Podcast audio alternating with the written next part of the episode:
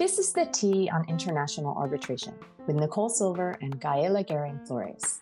I am an attorney and an investment manager with third party funder Validity Finance, and Gaela is an international arbitration partner at Allen and Overy. Both of us serve as committee chairs of the DC Bar International Law community. Today, we are going to discuss AI and its intersection with international arbitration, which, by all accounts, is a hot and incredibly important topic. This is because as the world is becoming increasingly digitized, the use of artificial intelligence in various fields has become increasingly common, and international arbitration is no exception. On today's episode, we'll be discussing how AI and related technologies are changing the landscape of international arbitration and what it means for the parties involved. From predictive analytics to contract review software, we'll explore the ways in which AI is transforming this centuries old legal practice and what the implications are for the future of dispute resolution. So sit back, relax, and join us as we examine the ever evolving role of AI in international arbitration with our guest, Alejandra Parra Orlandoni. All right. So by now you may have guessed that I had ChatGPT write that brief introduction to our podcast, which while a respectable prediction is not exactly what we'll be discussing today. But still, it's not a bad attempt, and it took the program all of two seconds to write it, so I'll take it. Before we get to our questions and what we will actually be discussing on today's episode, Gaela, would you like to introduce Alejandra? Of course. It is my great pleasure to introduce our guest, Alejandra Parra Orlandoni. Alejandra's primary professional focus is to drive value through responsible innovation. She's currently the VP of Ethical Innovation and Privacy for the Global Portfolio Division at Takeda, a Japanese multinational pharmaceutical company, which is one of the largest pharmaceutical companies in the world. Alejandra leads a team who co designs processes and solutions that enable Takeda to deliver trustworthy, data driven innovation. Before joining Takeda, Alejandra worked on Meta's data policy team, where she led an internal policy innovation think tank focused on privacy enhancing technologies, digital identity, and the metaverse. Prior to that, she was at McKinsey, where she partnered with business and tech leaders to build AI products responsibly, shape new client services around responsible AI, and launch the firm's inaugural open source project. She also has previous experience as an engineer, U.S. naval officer, and attorney. Alejandra holds engineering degrees from MIT and the U.S. Naval Academy and a JD from Harvard Law. She writes and speaks publicly about leadership best practices and serves as an advisor to startups. She also volunteers mentoring women and transitioning military veterans. And in her spare time, Alejandra loves to paint, invent silly songs, debate the meaning of life, and play with dogs. So I trust that everyone can understand why we are so interested in speaking with Alejandra, in particular, on the topic of AI. I would venture to say that the world of AI and the policy implications of that world are waters that Alejandra is quite used to navigating. It is particularly special for me to have Alejandra on this program because when she was starting off her legal career, I had the distinct fortune to work with Alejandra on international arbitration matters before she shifted her focus to tech law and policy. Because of Alejandra's unique professional experience, I would be hard pressed to find someone I trust more with the topic, the specific topic of AI in international arbitration. So, welcome, Alejandra. Well, thank you both so much for this opportunity to join you for tea. It's always a privilege to speak with you, Gaela, and I'm equally excited to chat more with you, Nicole, on this very, very fun topic. Thank you again for having me. Well, thank you so much for being here. Alejandra, could you please give us a bit of a primer on AI and international arbitration? In other words, like what kind of AI beasts might be influencing or shaping the world of international arbitration? If anything, I want to make sure we're all using the same language. For instance, what is the difference between terms one hears bandied about these days, like generative AI or open AI, Harvey or chat GPT? Can you maybe enlighten us? Yes, I think this is a great place to start. One quick caveat I am not an expert in the AI technology itself. So everything you hear from me on that front is based on my best understanding of the technology. And I may also speak about certain companies and products and just want to clarify that I'm not officially endorsing any of them. I love this idea of speaking the same language. AI, artificial intelligence, it's a system that aims to simulate aspects of human intelligence like processing, synthesizing, or inferring data. And we as humans are really good at doing some of that stuff, but AI can do it at scale, faster in many cases, sometimes with more accuracy. But we'll talk a little bit more why that's not always the case. And so it's a really useful tool that can just bring a lot of benefits to the way we work and the things that we do. And you know, this topic of AI is huge. It is huge, huge, huge, and it spans a lot of different subtopics. And so I'm wondering if today we want to focus maybe on the hot AI topic du jour, which is this subcategory of AI called generative AI. I'm sure you already alluded to it, Nicole. Uh, many of us have heard of ChatGPT by now. It's perhaps the most popular generative AI app these days. But before we get into what ChatGPT is, I think we should maybe spend a moment on what generative AI is first. And I think that it's helpful to think of generative AI as an AI system that's designed to create content that's similar to the content that we create as humans. So, generative AI can do this content creation for text, but it can also do it for images, for video, for audio. And it does it by using this certain type of machine learning called neural networks. And they learn patterns from tons and tons and tons of existing data. This is called training the machine learning model, and then using that learning to generate this new content. So it's a lot of a lot of jargon, but essentially what we're saying is that these AI models essentially learn the patterns of humans' natural language so that they can sound just like us when they create new content. And this is why these machine learning models that are the engine behind generative AI systems are often referred to as large language models. So there's a lot of jargon that was thrown in for you. So now you can understand how to use those words in context. And I actually asked ChatGPT to explain mm-hmm. generative AI using an analogy. And ChatGPT is the text based generative AI app that a company called OpenAI created. So I asked ChatGPT to generate this definition of generative AI using an analogy, and this is what it came up with, and I'm paraphrasing for brevity. Generative AI can be compared to a chef in a kitchen. Just as a chef uses their knowledge and experience to create new dishes, generative AI uses machine learning models to analyze existing data and generate new content that is similar in style and content to the original data. For example, a generative AI system could be trained on a data set of images of animals and then generate new images of animals that are similar in style and content to the originals. The AI system may adjust the shape, color, and texture of the animals based on the patterns it learned from the original data set. So that's what ChatGPT told us that generative AI is using this chef analogy. And one thing to note is that a lot of these initial generative AI systems we've seen so far do this content generation for one type of modality at a time. So they'll do text only, they'll do images only. And one of the things that we're starting to see some developers exploring is something called multimodal generative AI, which, for example, could respond to a voice query using written text or images, or translate a verbal request to a video. And the goal with this is to, again, to more closely capture how humans actually create content and communicate. It's very exciting. OpenAI, this company that created ChatGPT, also created this generative AI called DALL-E 2, and that can generate both images and text based on text based prompts. So you input text, it outputs either images or text or both at the same time.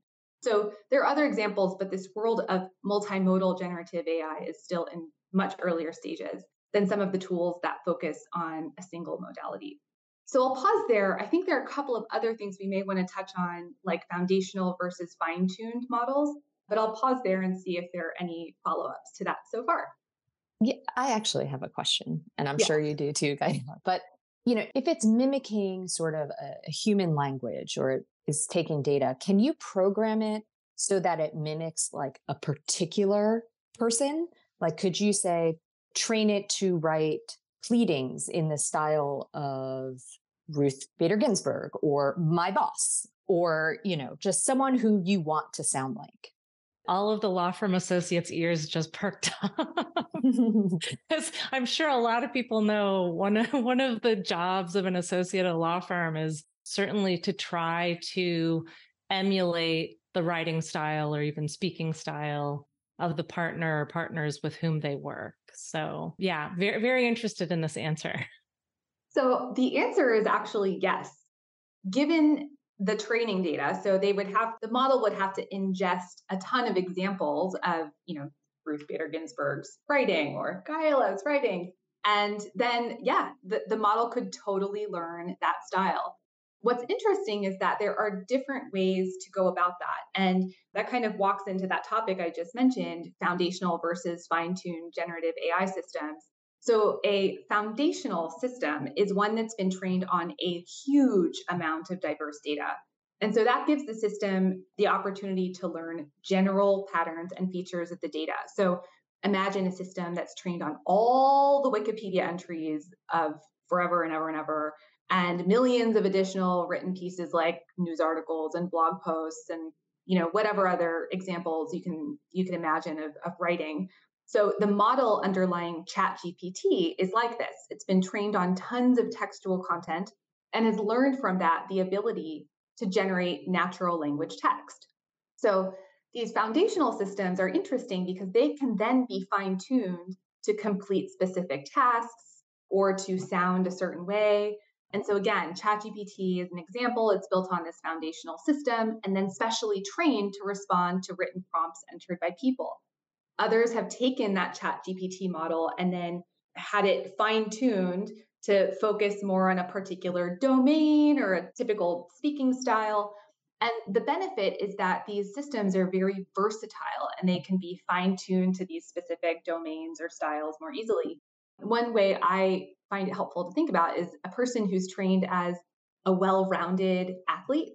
Um, you know, they're high in endurance and strength and mobility and power it's probably going to be easier to train them to be a successful athlete in a particular sport than if you were to start with someone who didn't have any foundational athletic skills at all. And so our foundational system is like our all around athlete. Now, the downside is that these foundational systems are huge they're very, very expensive to build and train. And so a fine tuned system, on the other hand, is one that's trained on a narrow domain or a specific task from the get go. So you could design a system that is you know, specifically focused on emulating the Supreme Court justices that are sitting on the court at that time. And these systems tend to be really, really good at the narrow thing that they're designed to do. The models are smaller and cheaper and faster to build, but they lack versatility. So if we stick with our athlete example, we have a power lifter maybe who's really good at lifting heavy weights, and they're likely better at powerlifting than any all round athlete. But in terms of versatility, it would be very difficult for that power lifter to suddenly shift focus and excel in a sport like swimming or running long distance. And so I think one note on generative AI that is maybe worth highlighting is I think we all kind of intuitively know this, but I think we have to remember that the development of this technology is it's moving fast and it's kind of evolving even as we speak. And so, you know, everything we're talking about right now may be outdated in a month some of it I'm sure will not, but you know, in a few months things will shift. There will be new technologies, new advancements, multimodal generative AI that works really well and is easily accessible. And I think it's just important to remember that a lot of these advancements are moving much faster than sometimes our own understanding of exactly how the technology works or how we can best use it or the impact it might have on people and society. And so I think these dynamics, and particularly in you know the domain of legal practice and international dispute resolution i think it's so important to really embrace a mindset of learning and adaptability and balancing that with thinking carefully about the norms and the guardrails that we will all experiment with as we start to use this technology thanks alejandra i guess i wanted to ask So the Chat GPT that that became a splash not too long ago, that was Chat GPT or GPT three or four. Like where where are we now? Yeah, yeah, yeah. I, if I remember correctly, the publicly free, like the the one that's freely available, is ChatGPT 3.5, okay, if I remember correctly. Then ChatGPT 4 is where we are now, and it's you know a quantum leap better than even 3.5 based on my understanding of it. That Do you know why? Yeah, well, this is a really interesting question so presumably and I, I don't i don't know all the details about this but presumably it's because it's a larger model. So I, I do believe that that's true. But i think there are other elements of the model that have improved since the 3.5 version that openai has not either not explained or they themselves don't quite understand what made it that much better. And i mean you know, just to take one step back, I mentioned this term neural networks earlier. And maybe it's just a little helpful to understand what a neural network is because it'll give you an idea of just the complexity of these technologies. So again, these generative AI models are they're built using these machine learning models called neural networks. And neural networks are a method of AI that teaches computers to process data in a way that's inspired by the human brain. And so what they do is they create these thing called neurons, and you can think of them as nodes that are interconnected and arranged in layers. And these neurons learn all this stuff. And, you know, suddenly we have this model with these parameters that are the model of our language, you know, of, of our natural language. The chat GPT models, the underlying models, have these parameters on the order of trillions of parameters. So, trillions. It's big, it's complicated. So, understanding exactly how these interconnected nodes that are operating in this context of you know trillions of parameters and being able to trace back exactly what is going on and what makes you know chat gpt 4 that much better than chat gpt 3.5 I imagine it's it's just technically not very easy to do. I don't think there's any intentional mystery about it. I think it's just really on a technical level it's hard to understand. And you know, I will I will just say this again. I hope everyone forgives me if I've gotten some of these details a little bit wrong because I'm certainly not an AI and neural network expert, but it is really fascinating. Like you know, we, we don't know exactly why it's that much better, but it is that much better. And the GPT-4 model version of ChatGPT is the one that you have to pay a subscription to use. I paid for that. And that was the intro. It was the 4.0 version that wrote that intro.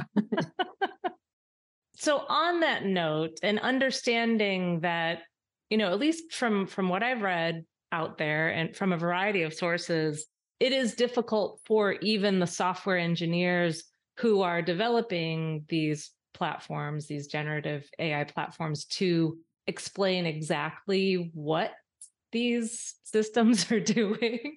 and in that regard, I'm sure everyone has heard a bit of the alarm bells ringing regarding the potential dangers of AI. And, and that's certainly one of the sources that nobody's quite able to explain what it's doing. And that's, you know, kind of concern in and of itself. But I will save the Terminator and Matrix references for now, because I'd like to start us talking first about the potential upsides to AI and generative AI. So, could you tell us a bit about the advantages that you can see in AI, particularly in the context of international dispute resolution? Yes, and I actually appreciate the opportunity to start by focusing on the positive.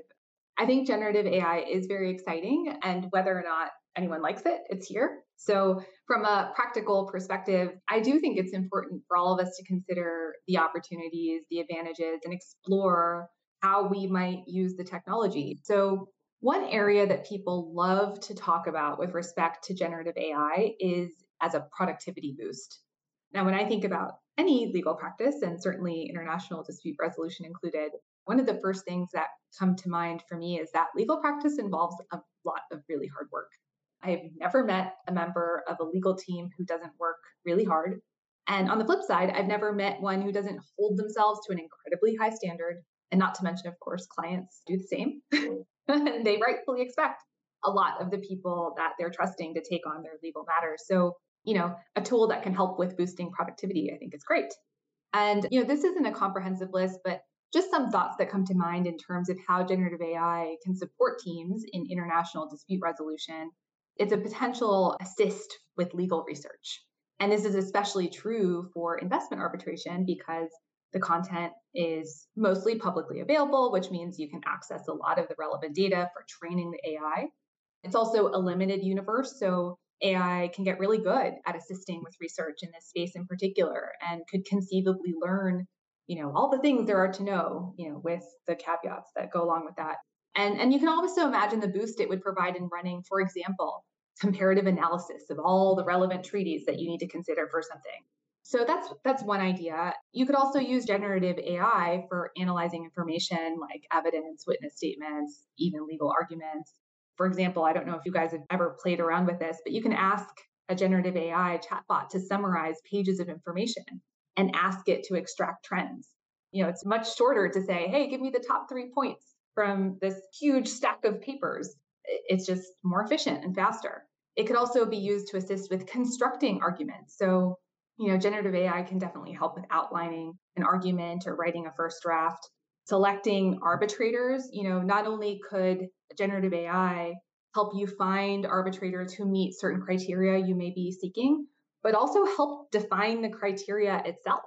And so, again, that's not a comprehensive list. And we didn't even touch on legal operations or case management, but I think there's a lot in terms of productivity boosting you know, there's another category that I think maybe we want to discuss around creativity boosting, but I'll pause there and see if that prompts any questions or follow ups. I have a question, and it's probably because, you know, I'm in the business of analyzing cases. Do you think that this technology could be used as a predictive tool or something that could predict outcomes in any given case? I think it's a great question. I actually don't know if generative AI itself is the tool for that. Certainly, AI tools more broadly can. There, there are machine learning models and data science analytics models that focus specifically on predictive outcomes. I don't actually know from a technical perspective if that's a strength of generative AI and definitely will be looking that up after this call um, just for my own curiosity. But one thing that I do think generative AI could do is provide that kind of frictionless, natural language interface to allow you to ask the questions of potentially a model that is set up to do this sort of predictive analytics. So I don't know if that's a helpful answer. Yeah, no, I, I think so. And I guess I wonder, you know, I, I've had a bit of experience with the GPT based software that that my law firm uses, which is called Harvey, and A and O came out with a lot of announcements about its use of Harvey pretty recently. And one thing that I haven't really done with Harvey, but I'm pretty sure you can do with it, is kind of have a an iterative conversation. Like say, you know, could you please provide me with a draft of this argument or or this position and then have it give me something and then come back and say, that's great. Could you try again, but leave out X? And I do understand that that can be very productive for a lot of people to be able to do that, to just engage in these almost like conversations with someone who comes back with pretty, who can come back with very knowledgeable answers to your questions. You know, always with the caveat that this is it's always a first draft and it can be an interesting exercise. I mean, I guess you could also ask it like, you know, if these are your affirmative arguments, you know, what the defense objections would be or what the defense would be in that case. Yes. Yeah. And I have done I have done that. I have done that and it is very helpful. Yeah, and and I definitely think that that I mean, you could call that a productivity boost. For me, I think of those as like the creativity boost. So, I mean, it sounds like maybe both of you are like this too, but I, I actually really enjoy brainstorming with other people and bouncing ideas off of others um, and using like one idea to fuel the next. But, you know, personally, I don't work with people who have endless availability to brainstorm at my beck and call. And also, I happen to sit with a global team where everyone's in a different time zone. Yeah. And I know that in a lot of international dispute resolution teams, that's also the case. And so with a really smart chatbot, I think there's a lot of brainstorming that that we can all do, share some thoughts, ask questions, like iterate, ask for opposing views, and you know it's not the same as being in a room with other humans but i think it's a really nice source of interaction and feedback. And yeah i i think the other thing that i found that's really fun to do with these generative ai chatbots is to use different formats of explaining something to either understand it better myself or to then explain it to others. So you know earlier i talked about how i asked the chat gpt to come up with the chef analogy to explain what generative ai is but you could do this a lot with you know constructing different arguments or thinking about how you're going to approach a really complex topic you know how would i explain to a particular audience this really complex topic? Or help me explain xyz as if i were a person in this particular profession or with this particular expertise. And i think this is particularly useful for international dispute resolution because we're talking about folks who sit in a lot of different parts of the world. There are sometimes language barriers or cultural differences or norms differences that you know can help you figure out the right way to explain something so that it'll stick with the people that you're you're interacting with. Well, for what it's worth, I, I preferred your analogy to the the athlete than to the chef, but so let's get to the glass half empty portion of this talk. That is computers turning humans into batteries or paper clips, something like that. Do you think that there are inherent dangers to AI? And if so, what might those be in the context of international dispute resolution? Yeah, I am still glad that we started with the upside because I think there are a lot of things to be a little worried about when it comes to generative AI but it's very easy to get bogged down, I think, by those potential downsides. So there's a lot to consider. And I see it as all of our collective responsibility to be thoughtful as we start to increasingly use generative AI. So for me, I, I find it really helpful to split these kind of dangers into two broad categories. The first I would call the more well understood issues. And what more well understood is very much a, a relative term that I'm using here. And some of those issues have easy solutions and some of them do not. The second category, I call it the existential stuff. And I'm pretty confident in saying that we're unlikely to understand really the crux of some of these existential issues very well anytime soon because, you know, they play on philosophical and moral issues that smart people have been contemplating literally for millennia. So I don't think we're going to solve them, you know, in the next 6 months or so.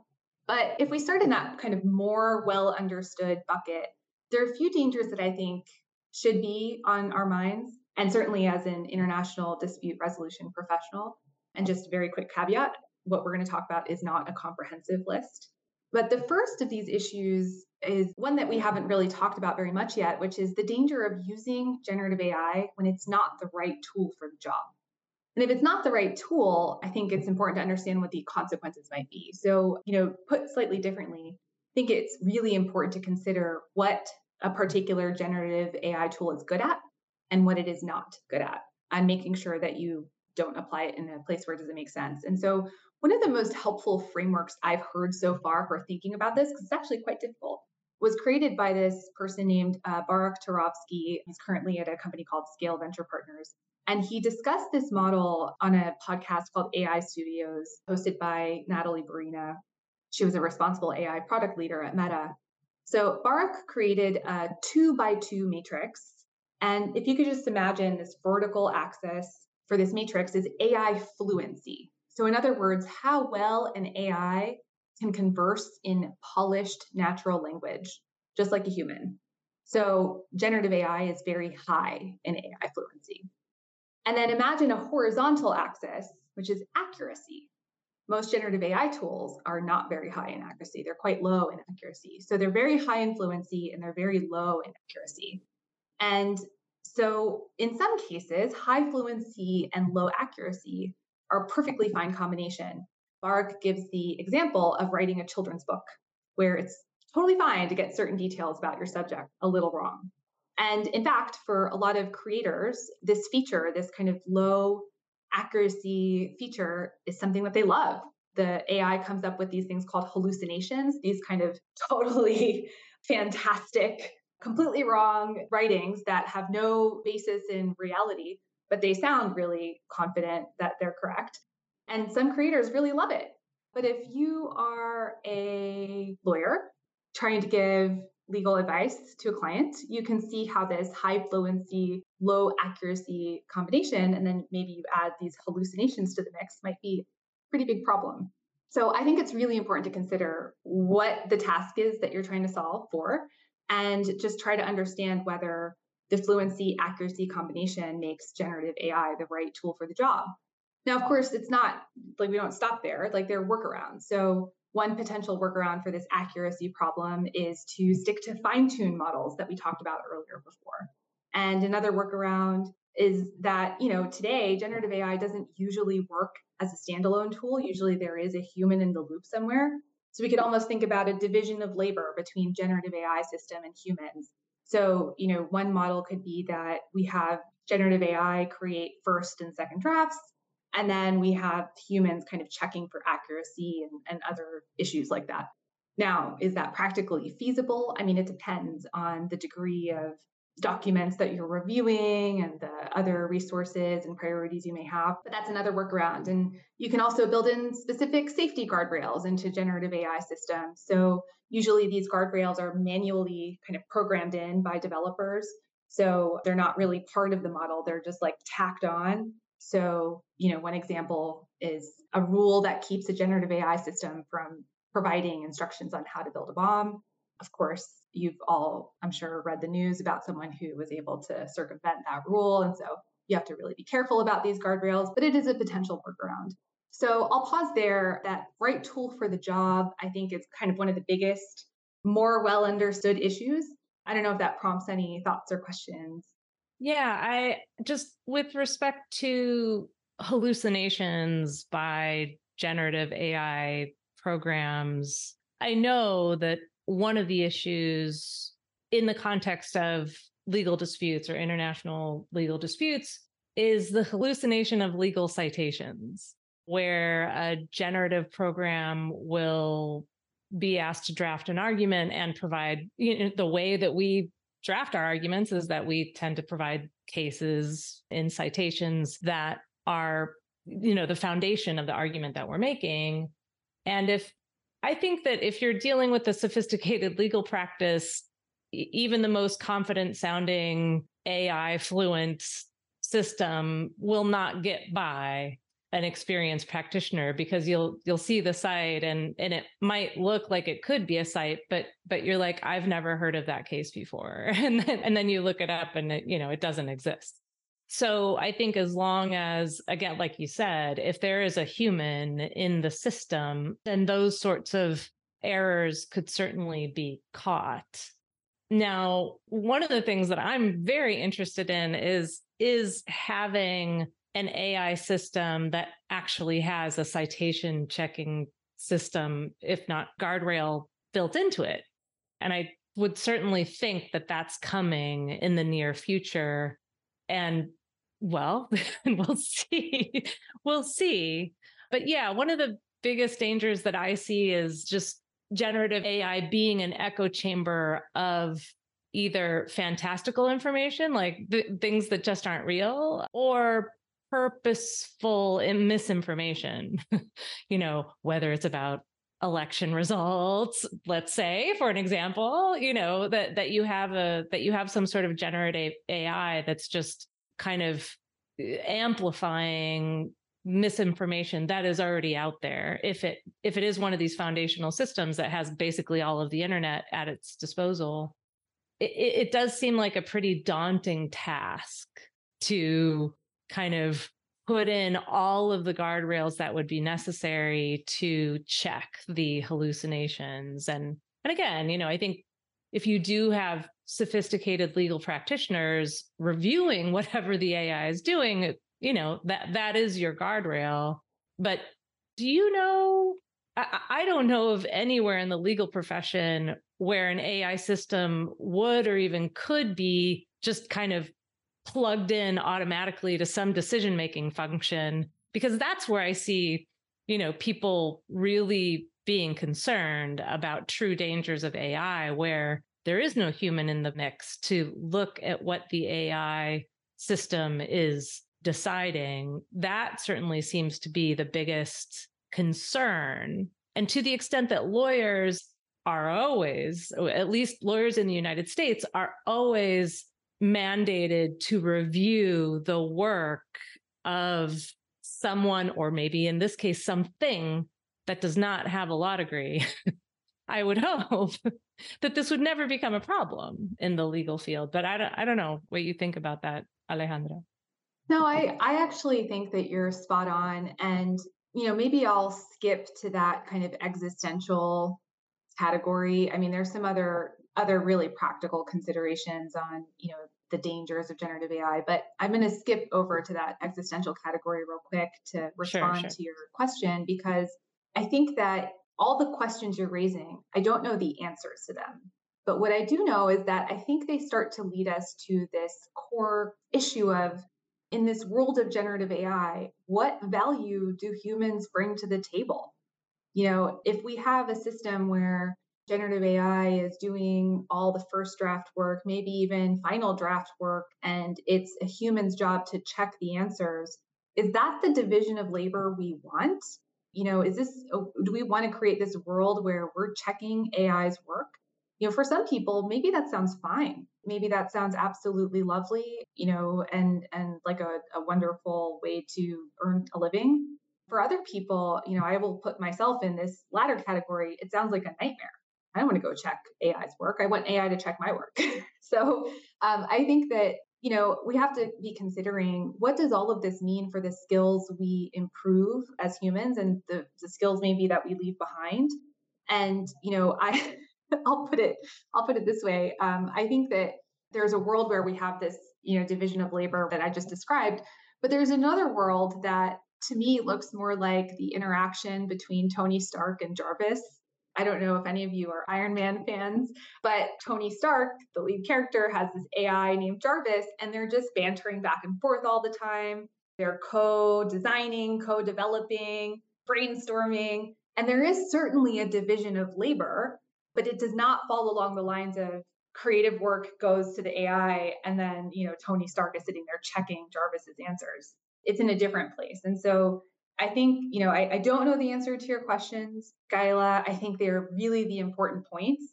And I think that as we start to decide as organizations how we are going to leverage these tools, I think productivity, of course, is one of the questions, but also like what kind of future are we creating? Are we really getting the best out of not just the machines, but also the humans? Are we going to be able to get the best out of both? And can we create a working dynamic that allows for that? Thanks, Alejandra. And I don't I certainly don't want to cut you off on the non-existential no, factors. No, no. Okay. Still very okay. interesting, but yeah. So I guess kind of going even further down into the existential rabbit hole and with many apologies to those recovering from degrees in philosophy this next question is a bit going into not even a bit it's about epistemology you know, how do we know what we know type of thing.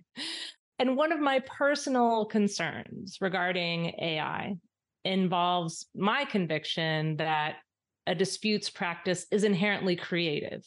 You know, I do believe that we have very creative jobs. I know that maybe a lot of lawyers think of themselves as maybe more technicians or wouldn't consider themselves as quote creatives unquote but i really do think that a lot of what we do is in the world of creativity especially in the disputes resolution world where you know it is incumbent upon you to convince some decision maker of the validity of your argument and the compelling nature of your argument. So i do think that there's this huge creative element you know, we tap into our stores of creativity to make the best arguments for our clients, arguments that are founded in jurisprudence. Yes, you know, that's kind of a technical thing, but that take a creative turn, that no one else has taken before. I think that's what we like to do with our jobs. At least that's something that that gives me a lot of utils. The idea that I'm I'm out there creating, I'm being creative. But so in my mind, if lawyers are increasingly dependent on generative AI tools to conduct research or create first drafts or even final drafts, my big question is will AI prove to be an expansive or expanding experience in terms of creativity or a limiting one? Will AI dependence drain us of our creativity or make us dumber, for lack of a better word? Or is AI knowledge creating or knowledge limiting? I don't know how many other ways I can express this, but that's my general you know and if right now generative ai is looking at a universe it's a it can be a very big universe of data but it's this universe it's kind of this somewhat fixed universe and if everybody just starts using ai are we just kind of traveling around and around and around that universe and no one is making it bigger? Anyway so with that very long and rambling question go for it. No, I I think this is so fascinating, and I do think it's an extension of the discussion we just had around really understanding what are we trying to use generative AI tools for, and as we make those decisions, are we creating a world in which we're bringing the best of humans and the machines, not just one or the other? I do think that although generative AI you know is trained on a certain body of data for some models, that body of data is constantly growing. Like, you know, it, it always has new inputs. And so it kind of updates itself, it learns new things. And we also do know that machines can be creative, they can think outside the bounds of the world that they've been put in. So 2016 was when Google's DeepMind AlphaGo AI beat the Go human champion for the first time ever. And it did it by playing the game in a creative and somewhat unorthodox way, but one that was within the rules. So that was creative. In 2017, Facebook, now Meta, uh, developed AI chatbots that started to converse amongst themselves and created a new language, which is very creative. And Facebook eventually shut these down, but you know, kind of an interesting development. So it's not that humans can't also do these creative, unorthodox things. I think the rationale behind some of these AI tools is that sometimes the AI is faster, you know, and, and just able to do it more efficiently or more productively sometimes. But to me, it seems like a recipe for disaster if we slowly phase out incentives for humans' own creativity. Because in theory, the humans will continue to feed these machines new ideas and new information, and then the machines will, you know, feed us back new ideas and new information. At least that's the way I see it. But I will say that one thing that worries me, and this is one that I think about a lot, and there's actually a book called Reengineering Humanity that talks about this in much greater depth.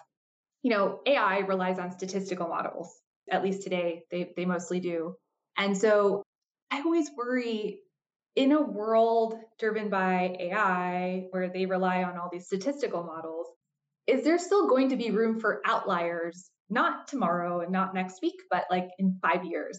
Or will AI eventually drive us all to some universally agreed upon right answer for things like what good music is, or what the good life looks like, or what a good poem is, or what a good legal argument is? You know, I, I do worry about that. And I don't know if there is a good understanding of what the answer really is on a technical level, let alone like a, you know, a philosophical level. But that is something that I get concerned about. You know, there was a time in high school when I would, you know, be able to find all these cool underground bands and find music that was just kind of out there and very different. And I feel like that kind of stuff is impossible to find. There are these playlists that are created for you, and the bands get popular because there's some sort of algorithmic driver behind them and there's a math following of them. Like, what happens to the outliers? I, I don't know. So I'm with you, Gaela, that I, I worry about this. But I do think that that worry could, I think, be alleviated if we're careful about how we ultimately end up using these tools in our lives. Absolutely. And I, I would certainly hope that the human drive toward creativity would eventually, I hope, you know, recognize this narrowing and rebel against it. Yes. You know, it's right. part of the human experience. Whether you're talking about, you know, if you want to talk about music, there have been how many different evolutions of music that are essentially rebelling against the previous iterations and certainly people thinking that it's becoming too corporate or too predictable so yeah i would hope that the human rebellion would would win out in the end well this has been amazing and i feel like we could talk to you forever and trying very hard not to go down a whole bunch of different tangents and rabbit holes bringing in books and other philosophers but we do have to somewhere end this podcast so I will ask you the last question, which we like to ask all of our guests. And that is other than what we have been discussing today, what else is keeping you up at night these days? I will be maybe a little boring and stick with this topic because it really is the thing that's kind of keeping me up. I think for me, the thread of this general topic of generative AI and AI more broadly that just constantly has my wheels turning is what does effective leadership look like as we start to face all of these challenges? I think it's really hard to be an organizational leader today. You know, you have these human beings that are in your organization and you have to wonder, you know, how this technical evolution impacts them. You have a business to run, presumably, or if you're in the government, you have a state to run. you know, a lot of lot of things to do. So how do you keep the wheels turning and and and keep things moving forward? And then how do you do this all in a way that doesn't, you know, completely turn our world upside down? Maybe not tomorrow, but in 20 or 40 or 60 or 100 years. And I sometimes try to think about how it is that we can all help each other to really internalize our own personal responsibility in this and really just help organizational leaders to do what we think is is the right way forward and none of us knows the right way forward but but i do think it's really hard and i do think we all need to help and work together and contemplate some of these kind of thorny issues so yeah ending it up on a very deep note i suppose I, I think it you know it does come down to that alejandra i think it is it is very deep you know huge technological advances that move faster than our ability to truly contemplate them or regulate them. That's pretty deep. I was just going to say, just because I have to, because I feel like it came up so naturally with this idea of discussion of creativity and how music is getting a little bit more standardized and also economics. And there's this book called Trust. It's great. It's about, well, it brings in together towards the end, so I won't discuss it. But the idea of creativity from music in the outlier space and how that has been used so successfully in ways that no one could imagine that are so different from the standard. Anyway, it's a great book, but it reminded me of how all these sort of themes tied together. I'm totally adding that to my reading list. That sounds great. Thanks for the recommendation. Yeah, absolutely. Particularly because my husband and I were in the car with one of our kids the other day and she asked for us to put on a particular song that that we were pretty sure was generated by a generative AI platform. but in any event, I would hope and in a lot of circumstances where we face these pretty critical pivot points in technology, a lot of times people have turned to art all sorts of art to be able to allow the truly human experience to come through. I think it's, you know, something that could keep you up at night when it seems like, you know, when AI is also contributing to art. It's a really interesting space to be in. But with that, thank you so much to our special guest, Alejandra Parra Orlandoni. And thank you to the DC Bar to check out more of what DC Bar communities have to offer, please visit dcbar.org backslash communities. And you have been listening to the Tea on International Arbitration. Watch out for new episodes. And if you like this episode, please tell a friend about it and subscribe anywhere you access your podcasts.